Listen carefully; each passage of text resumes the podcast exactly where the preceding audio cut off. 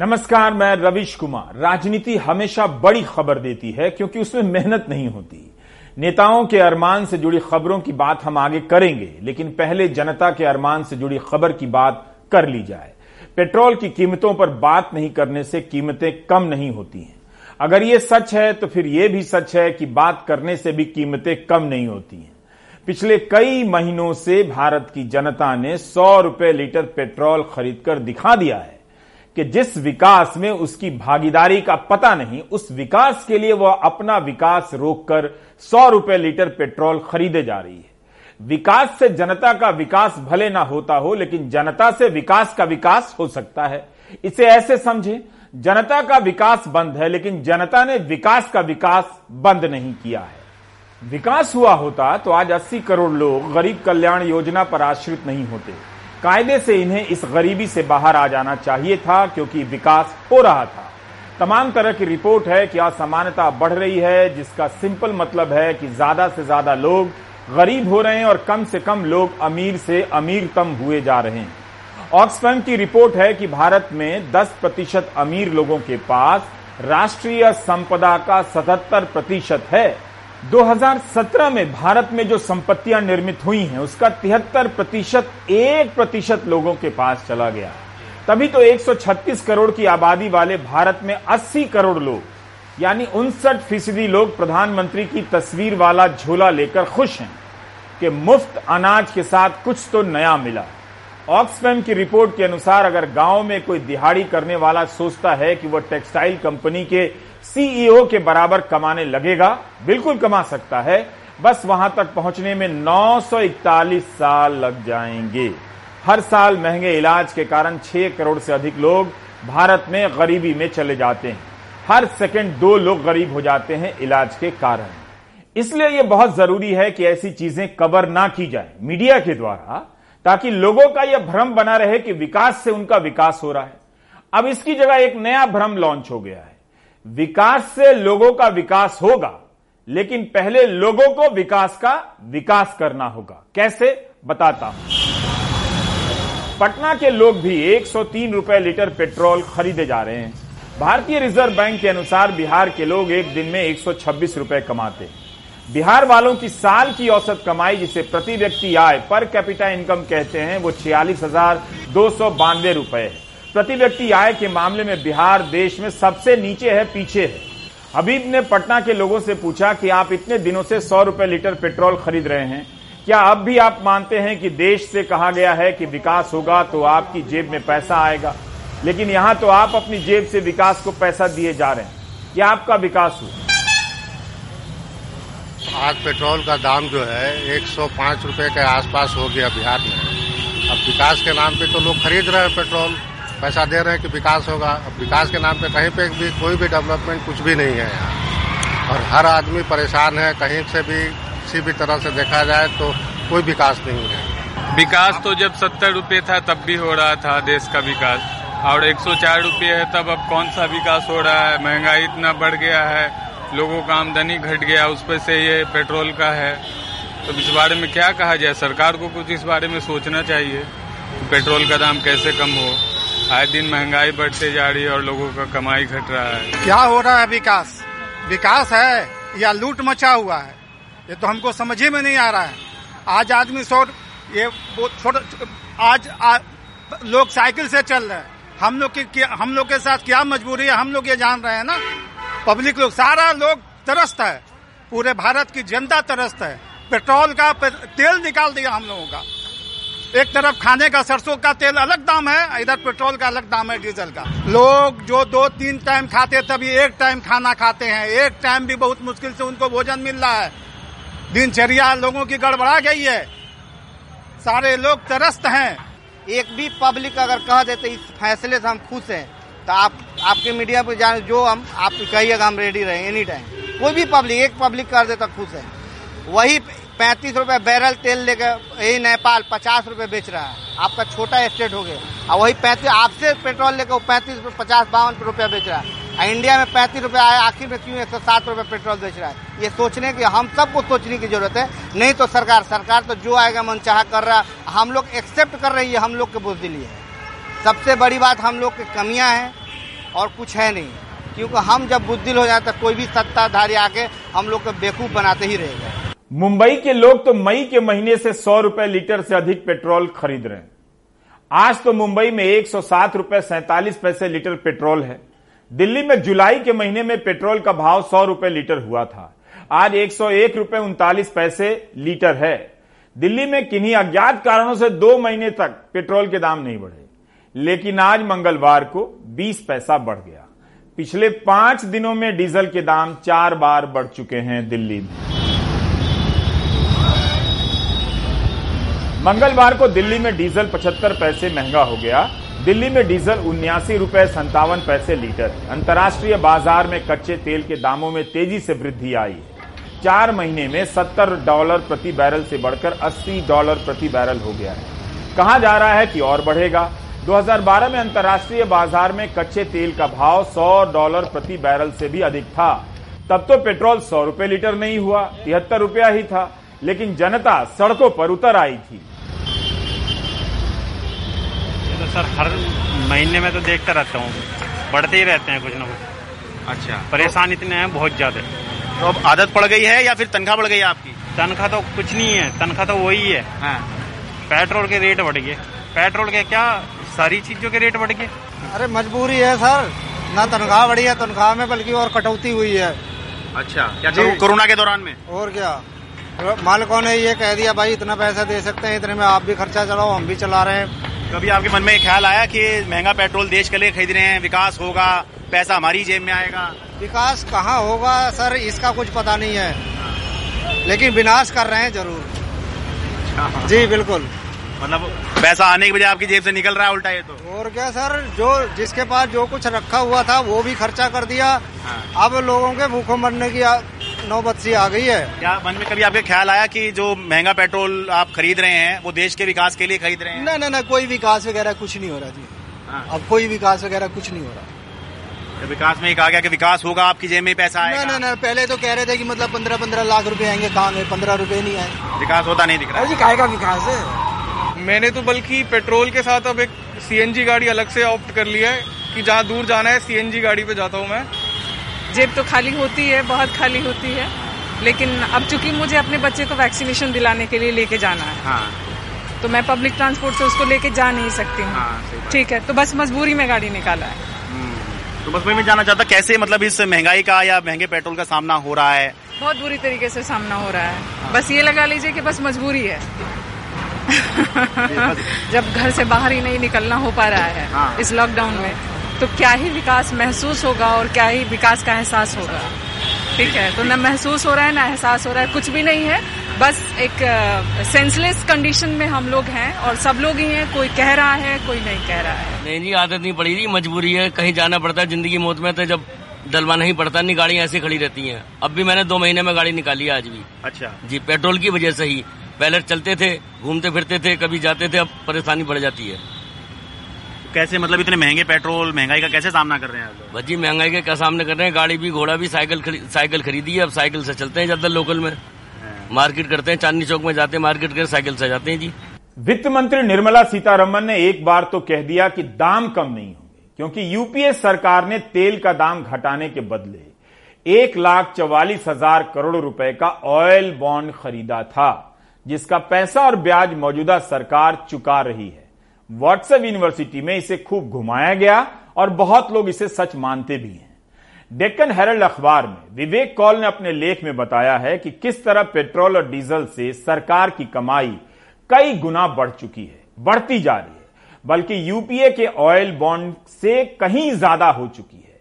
विवेक कौल ने लिखा है कि अप्रैल दो हज़ार पंद्रह से मार्च दो हज़ार इक्कीस के बीच केंद्र सरकार ने पेट्रोल और डीजल पर लगने वाले उत्पाद शुल्क से, एक्साइज ड्यूटी से तेरह लाख सत्तर हजार करोड़ रुपए कमाए हैं। ज्यादातर कमाई हाल के वर्षों की है। अक्टूबर दो हज़ार चौदह में पेट्रोल पर नौ रुपए अड़तालीस पैसा उत्पाद शुल्क लगता था, अब बत्तीस रुपए नब्बे पैसे लगते हैं, यह ढाई सौ प्रतिशत की वृद्धि है। डीजल पर एक्साइज ड्यूटी में तो आठ सौ प्रतिशत की वृद्धि है। इस साल केवल तीन महीने में केंद्र सरकार ने पेट्रोल और डीजल से चौरानवे हजार एक सौ इक्यासी करोड़ रुपए कमाए हैं।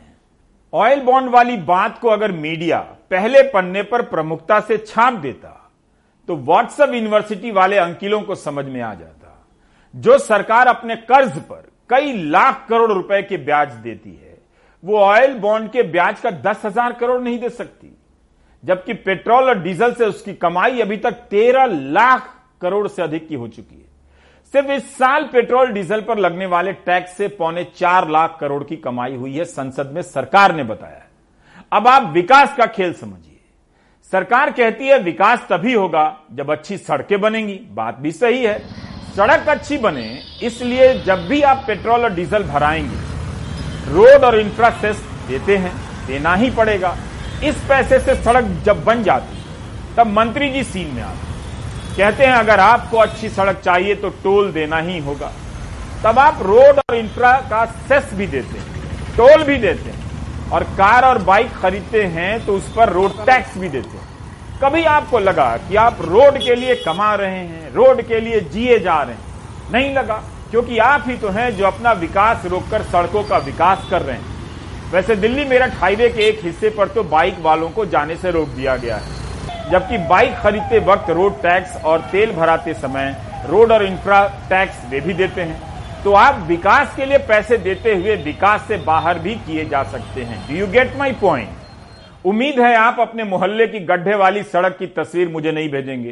टोल देते रहेंगे ताकि विकास होता रहे, आप नहीं देंगे तो विकास का विकास नहीं होगा। सौ रुपए लीटर भराते रहिए। कहने की बात है कि विकास आपके विकास के लिए, लेकिन सामने की बात है कि आप विकास के विकास के लिए हैं, विकास आपके लिए नहीं। डेटा तो ऐसा नहीं कहता कि आपकी कमाई बढ़ गई है, उल्टा बैंकों में बचत का ब्याज कम होने से कमाई घट रही है, सीनियर सिटीजन की भी और तमाम दूसरे सिटीजन की भी। जब जीएसटी लागू हुआ था तो पेट्रोलियम गुड्स को और लिकर फॉर ह्यूमन कंजम्पशन को बाहर रखा गया था, क्योंकि सबको डर था कि टैक्स रेवेन्यू कम आएगा, और क्योंकि यहाँ से बहुत टैक्स आता है पेट्रोलियम गुड्स से और लिकर फॉर ह्यूमन कंजम्पशन से, तो सोचा गया था कि यहाँ पे फेर बदल करके हम कर लेंगे। तो जब पैंडेमिक आया तो रिसोर्सेज कम हुए, तो इसलिए फिर जो इसका इस्तेमाल किया, स्टेट्स ने अपना वैट बढ़ाया, सेंटर ने अपना एक्साइज ड्यूटी बढ़ा दिया, और जब वो अभी टैक्स कलेक्शन खूब अच्छा भी हो गया है सेंटर का, तो कम नहीं कर रहे हैं। तो अगर वो कम करेंगे जो सेंटर वाले, तो उससे फिर जो रिसोर्सेज जो है वो वहां से डायरेक्ट टैक्स से आएंगे और यहाँ पे कम किए जा सकते हैं। तो अभी सेंटर ने जो किया है कि वो एक खेल खेल रहा है कि अभी स्टेट्स हैं वो नहीं मान रहे। तो स्टेट्स तो इसलिए नहीं मान रहे क्योंकि उनका सिचुएशन जो रिसोर्सेज का है वो ज्यादा कमजोर होता है। सेंटर के पास तो बहुत सारे टैक्स के रिसोर्सेज होते हैं, वो कॉर्पोरेशन टैक्स भी लेता है, इनकम टैक्स भी लेता है, कस्टम ड्यूटी भी लेता है, तो उसके पास ज्यादा रिसोर्सेज हैं, वो ज्यादा अपना फिस्कल डेफिसिट भी बढ़ा सकता है। स्टेट्स के ऊपर तो बंदिश है कि वो तीन प्रतिशत भी रख सकता है, तो सेंटर तो अपना फिस्कल डेफिसिट और ज्यादा तीन प्रतिशत से बढ़ा के वो छह प्रतिशत नौ प्रतिशत तक भी कर सकता है। तो इसलिए सेंटर के पास रिसोर्सेज हैं, तो अगर सेंटर चाहे तो वो कम कर सकता है, पर स्टेट्स अपने आप से नहीं कर सकते। ये बात जरूर है कि जो सेंटर टैक्स उठाता है उसका बयालीस प्रतिशत स्टेट्स को जाता है, पर यहाँ पे उन्होंने सेंटर ने बड़ी चालाकी से तो अपना एक्साइज ड्यूटी बढ़ाया, तो वो सेस के द्वारा बढ़ा दिया। अब सेस का जो हिस्सा है वो जाता नहीं है स्टेट्स के पास, तो स्टेट्स को दोहरी मार पड़ गई। एक तरफ जो उनको रिसोर्स मिलना चाहिए था सेंटर से वो भी उतना नहीं मिल रहा, और उनका बाकी रिसोर्स जो है वो भी कम है। तो इसलिए कुल मिला के जो अभी स्थिति है वो ये है कि सेंटर चाहे तो घटा सकता है, क्योंकि इस समय उनका direct tax collection seventy four percent बढ़ा है, जो निर्मला सीतारमण जी ने कल बोला कि उनका जो डायरेक्ट टैक्स कलेक्शन बहुत अच्छा बढ़ रहा है। तो अगर इतना अच्छा बढ़ रहा है तो ये काट सकते हैं अपना एक्साइज ड्यूटी, तो उससे जो फायदा हो जाएगा। और जीएसटी में लाने का मतलब है सबकी मंजूरी होना चाहिए। अब कई स्टेट्स है वो घबरा रहे हैं कि वैसे उनका रिसोर्स कम है और उनके ऊपर बर्डन ज्यादा है, क्योंकि सारा जो सोशल सेक्टर है उसका बर्डन उनके ऊपर होता है, वो चाहे स्वास्थ्य का हो, चाहे शिक्षा का हो, रोजगार पैदा करने का हो। तो कुल मिला के स्टेट्स का खर्चा भी ज्यादा है, रिसोर्स कम है, तो उनके लिए ये करना मुश्किल होगा, जबकि सेंटर के लिए करना ज्यादा आसान है, क्योंकि उनका डायरेक्ट टैक्स कलेक्शन भी अच्छा बढ़ गया है, उनके ऊपर उतना भार नहीं है और फिस्कल डेफिसिट भी बढ़ा सकते हैं। इस तरह आप कभी जीएसटी, कभी टैक्स, कभी अंतर्राष्ट्रीय कारणों के नाम पर शटल कॉर्क की तरह ढल गया दिन, ढल गई शाम, जाने दो जाना है गाते रहते हैं और सौ रुपया लीटर पेट्रोल भराते रहते हैं। टैक्स किस खाते में डाला जाए इसका हल नहीं, लेकिन आपकी जेब को लेकर कोई कंफ्यूजन नहीं। आपकी जेब एक ही है और उसी से आप सौ रुपया लीटर पेट्रोल खरीदे जा रहे हैं। इंडियन ने फाइबर का एक नया सिलेंडर लॉन्च किया है जिसका वजन दस किलोग्राम है। पहले चौदह दशमलव दो किलोग्राम और पाँच किलोग्राम का सिलेंडर आता था, लेकिन नए वजन में नया सिलेंडर लॉन्च हुआ है। दस किलोग्राम सिलेंडर की कीमत छह सौ बानवे रुपए पचास पैसे है, करीब सात सौ समझिए। चौदह दशमलव दो किलोग्राम वाला सिलेंडर तो कई जगहों पर हजार रुपए के करीब पहुंच गया। कहीं ऐसा तो नहीं कि शैम्पू और तेल की तरह सिलेंडर का यह पाउच संस्करण है।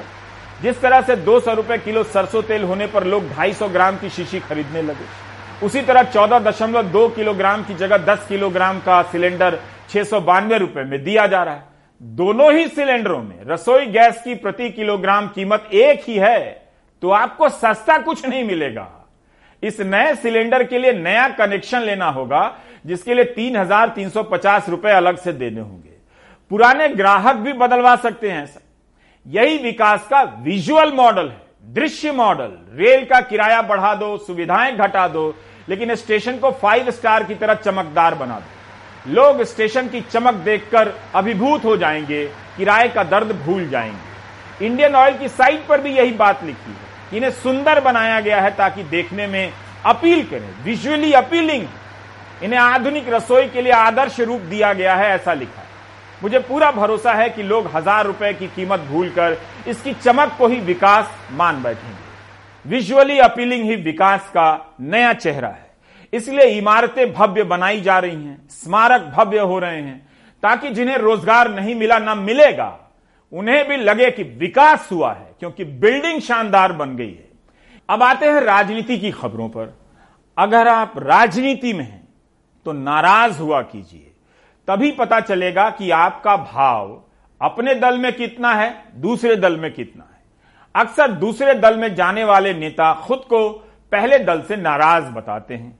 आज कैप्टन अमरिंदर सिंह के नाराज होने की खबरें आ रही थी, लेकिन नाराज हो गए नवजोत सिंह सिद्धू। सिद्धू ने पंजाब कांग्रेस अध्यक्ष के पद से इस्तीफा दे दिया। कुछ ही दिन पहले सिद्धू की नाराजगी दूर करने के लिए कांग्रेस ने कैप्टन अमरिंदर सिंह को मुख्यमंत्री पद से हटा दिया। सिद्धू ने ऐसा जता भी दिया कि वे अब नाराज नहीं हैं। जल्दी जल्दी नाराज होने में सिद्धू का जवाब नहीं। बीजेपी से नाराज होकर कांग्रेस में आए और कांग्रेस में नाराज ही रहे। क्या सिद्धू को यह बता दिया गया है कि वे मुख्यमंत्री पद के उम्मीदवार नहीं होंगे? उनके साथ प्रदेश कांग्रेस के कोषाध्यक्ष ने भी इस्तीफा दे दिया है। यह तो स्वाभाविक ही है कि जिसे मुख्यमंत्री बनाया गया है छह महीने के लिए तो नहीं बनाएगा। फिर पार्टी ने पहली बार दलित मुख्यमंत्री बनाकर संदेश देने का जो शामियाना ताना है, उसका क्या होगा?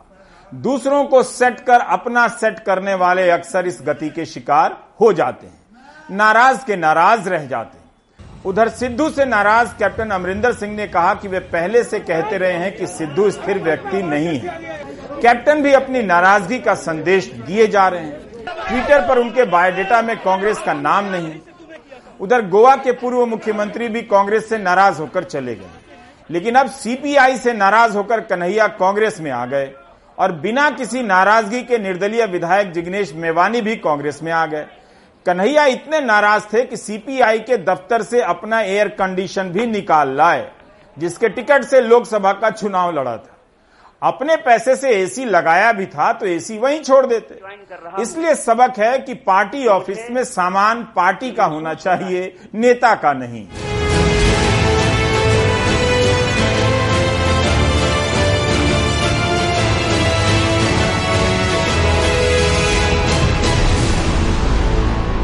इस देश में कुछ लोग, वो सिर्फ लोग नहीं हैं, वो एक सोच है। वो इस देश की सत्ता पे न सिर्फ काबिज हुए हैं, इस देश की चिंतन परंपरा, संस्कृति, इसका मूल्य, इसका इतिहास, इसका वर्तमान और इसका भविष्य खराब करने की कोशिश कर रहे हैं। इस देश के लाखों करोड़ों नौजवानों को ये लगने लगा है कि अगर कांग्रेस नहीं बचा तो देश नहीं बचेगा। भगत सिंह कहते हैं कि आप व्यक्ति को कुचल सकते हैं, विचारों को नहीं। मॉल में आग लग गया है, दुकान बचाओगे? बस्ती में जब आग लग जाती है ना, बेडरूम की चिंता नहीं करनी चाहिए। इसीलिए हम कांग्रेस पार्टी में शामिल हुए हैं कि कांग्रेस पार्टी वो पार्टी है जो गांधी की विरासत को लेकर के आगे चलेगा। जब विपक्ष कमजोर हो जाता है, सत्ता तानाशाही रुख अख्तियार कर लेती है। जो पार्टी सबसे बड़ी पार्टी है, सबसे बड़ी विपक्षी पार्टी है, उस पार्टी को अगर नहीं बचाया गया, अगर बड़े जहाज को नहीं बचाया गया, छोटी छोटी कश्तियां भी नहीं बचेगी। यह जो ऐतिहासिक जिम्मेवारी है, उस जिम्मेवारी से मैं अपना मुंह नहीं मोड़ सकता हूं।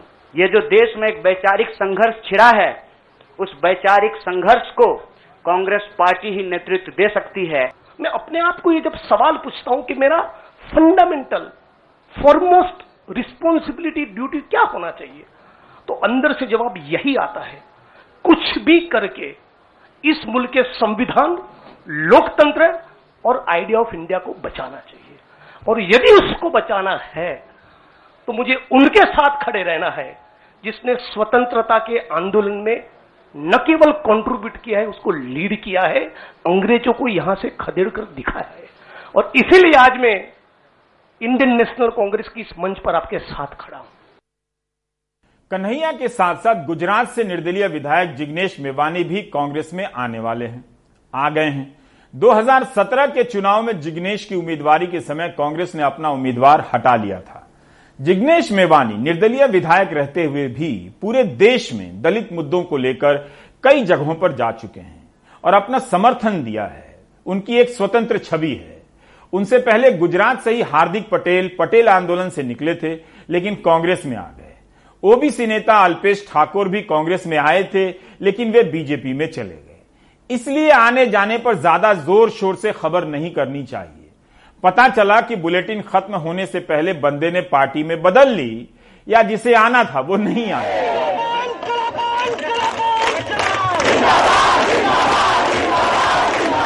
यह जेएनयू के प्रशासनिक भवन के बाहर की तस्वीर है दो हज़ार सोलह की, जब कन्हैया तिहाड़ जेल से लौटकर आए। गोदी मीडिया कन्हैया को देशद्रोही साबित कर चुका था और ऐसा तूफान मचाया गया था गोदी मीडिया के जरिए कि राष्ट्रीय सुरक्षा के लिए इस वक्त इस मुद्दे से बड़ा कोई दूसरा मुद्दा नहीं, देश रुक जाएगा। लेकिन आज तक वो मुद्दा नहीं निपटा और ना ही देश रुका। अब उसमें किसी की दिलचस्पी नहीं है। इसी वजह से कांग्रेस उस समय कन्हैया से दूरी बनाकर चल रही थी। लेकिन दो हज़ार उन्नीस में कन्हैया का साथ भी देना चाहती थी, मगर गठबंधन में सहमति नहीं बनी। लेकिन कई कारणों से इस वजह से भी कांग्रेस दूर रही। क्या कांग्रेस पहले की तरह अपने भीतर अलग अलग विचारधाराओं का गठबंधन बना रही है, या अलग अलग विचारधाराओं के लोगों को लग रहा है कि राष्ट्रीय मंच के नाम पर कांग्रेस ही एक वैकल्पिक संगठन है?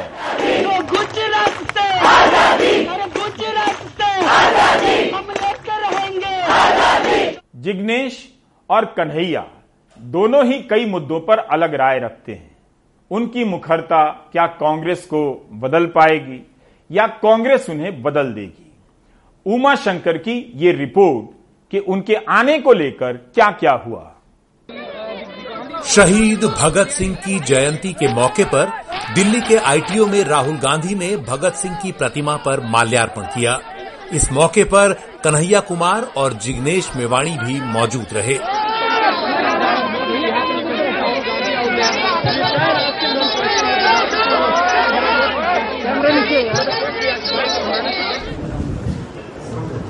फिर कांग्रेस दफ्तर आकर कन्हैया कुमार ने राहुल गांधी के सामने कांग्रेस की सदस्यता ली। कुछ देर बाद कांग्रेस के वरिष्ठ नेताओं की मौजूदगी में हुई प्रेस कॉन्फ्रेंस में कन्हैया ने जब बोलना शुरू किया तो लंबे बोले। इसी दौरान कांग्रेस को बचाने का बयान भी दे डाला। हमको लगता है, और सिर्फ हमको नहीं लगता है, इस देश के लाखों करोड़ों नौजवानों को ये लगने लगा है कि अगर कांग्रेस नहीं बचा तो देश नहीं बचेगा। जेएनयू के छात्र नेता के तौर पर उभरे कन्हैया दो हज़ार उन्नीस में सीपीआई के टिकट पर बेगूसराय से लोकसभा चुनाव लड़े लेकिन हार गए। कांग्रेस को लगता है कि अच्छे वक्ता होने के नाते बिहार और देश के दूसरे इलाकों में भी वो वोटरों, खासतौर पर युवाओं को आकर्षित कर सकते हैं। इस देश में नौजवानों की संख्या बड़ी तादाद में है और हम चाहते हैं कि जो भी नौजवान मजबूती के साथ अगर पहली लाइन में खड़ा रह सकता है लोगों के लिए, वो प्रदेश में भी काम कर सकता है और देश में भी काम कर सकता है। गुजरात के दलित समुदाय से आने वाले नेता जिग्नेश मेवाणी ने कहा कि स्वतंत्र विधायक होने के नाते वो अभी औपचारिक तौर पर कांग्रेस की सदस्यता तो नहीं ले सकते, लेकिन कांग्रेस की विचारधारा में उनकी पूरी आस्था है। एक टेक्निकल कारण के चलते मैं फॉर्मली पार्टी इसलिए ज्वाइन नहीं कर सकता क्योंकि मैं एक निर्दलीय विधायक हूं। If I join a party I may not continue as an MLA. मेरी पार्टी के सीनियर लीडर से बात हुई, मेरे मत क्षेत्र के साथियों से बात हुई, अपने आप से बात हुई, राहुल जी से बात हुई। बाकी की फॉर्मेलिटी तो आने वाले महीनों में भी हो जाएगी। तो मैं फॉर्मली नहीं लेकिन इस विचार के साथ आज जुड़ चुका हूं और बाईस का चुनाव में कांग्रेस के सिंबल से ही लड़ूंगा। बिहार में कांग्रेस आरजेडी की जूनियर पार्टनर है। माना जा रहा है कि कन्हैया कुमार को बिहार में कांग्रेस फिलहाल कोई बड़ी जिम्मेदारी नहीं देगी। अब देखना होगा कि कन्हैया कुमार वहां कांग्रेस की जमीन का कितना पुख्ता विस्तार कर पाते हैं। नई दिल्ली से उमाशंकर सिंह की रिपोर्ट, एनडीटीवी इंडिया। इस बीच जेएनयू विवाद के संदर्भ में उमर खालिद को भी याद करना जरूरी है। जिस घटना से कन्हैया की शुरुआत हुई उसी घटना से उमर खालिद की भी हुई। एक साल से अधिक समय से उमर खालिद दिल्ली दंगों के आरोप में जेल में बंद हैं। उनके वकील ने पिछली सुनवाई के दौरान क्या कुछ नहीं कहा कि उनके मुवक्किल के खिलाफ कोई ठोस आरोप नहीं है। काफी कुछ बदल रहा है, बस जनता की आर्थिक स्थिति नहीं बदल पा रही है। खैर, विकास के लिए आप आगे आइए और सौ रुपया लीटर पेट्रोल भराते रहिए। देश चलता रहेगा, प्राइम टाइम भी चलता रहेगा। ब्रेक ले लीजिए। अगर आप मानसिक रूप से परेशान हैं तब केंद्र सरकार के toll free number one eight zero zero five nine nine zero zero one nine पर जरूर फोन कीजिए। यह नंबर इंटरनेट पर मिलेगा। यकीन मानिए आपको फायदा होगा, आप तनाव से बाहर निकल पाएंगे। पूजा भारद्वाज की रिपोर्ट से पहले यह बताना बहुत जरूरी है, बताया ही जाना चाहिए। पूजा की रिपोर्ट है कि महामारी के दौरान पिछले साल मुंबई में एक सौ इक्कीस बुजुर्गों की मौत आत्महत्या के कारण हुई। इससे पता चलता है कि वरिष्ठ नागरिकों पर कितना बुरा प्रभाव पड़ा है। मुंबई में हर दिन तीन लोग आत्महत्या करते हैं। लॉकडाउन का सर्वाधिक असर बुजुर्गों पर पड़ा। सूचना अधिकार कानून आरटीआई से मिली जानकारी से ये जाहिर होता है। दो हज़ार बीस में वरिष्ठ नागरिकों की आत्महत्या के मामलों में दो हज़ार उन्नीस की तुलना में इकतीस प्रतिशत बढ़ोतरी सामने आई है। मुंबई पुलिस से आरटीआई के तहत आरटीआई कार्यकर्ता जितेंद्र घाघड़े को मिली जानकारी के अनुसार साल दो हज़ार उन्नीस में जहां बयानवे बुजुर्गों ने आत्महत्या की थी, वहीं दो हज़ार बीस में एक सौ इक्कीस बुजुर्गों ने। इनमें बुजुर्ग महिलाओं की आत्महत्या के मामलों में साठ प्रतिशत बढ़ोतरी दिखती है, तो वहीं बुजुर्ग पुरुषों की आत्महत्या का आंकड़ा इक्कीस प्रतिशत बढ़ा है।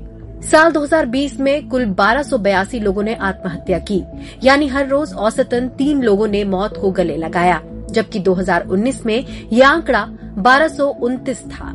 आंकड़े बताते हैं कि लॉकडाउन के दौरान हुए आर्थिक नुकसान, बेरोजगारी आदि से पुरुष ज्यादा मानसिक तौर से परेशान हुए। अठारह से साठ साल के पुरुषों में आत्महत्या चौदह प्रतिशत बढ़ी है। साल दो हज़ार उन्नीस में यह आंकड़ा सात सौ पंद्रह था, जो दो हज़ार बीस में बढ़कर आठ सौ सोलह हो गया।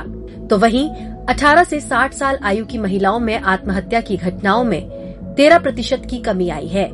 साल दो हज़ार उन्नीस में तीन सौ बारह महिलाओं ने आत्महत्या की थी। दो हज़ार बीस में यह आंकड़ा घटकर दो सौ उनहत्तर हो गया।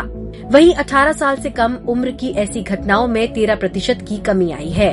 लॉकडाउन का लोगों के मानसिक आरोग्य पर और उनके आर्थिक परिस्थिति पे कितना बुरा असर होगा, इसका सरकार ने बिल्कुल परवाह नहीं की थी और इसी की वजह से जो आत्महत्या की संख्या है उसमें बढ़ोतरी हुई है।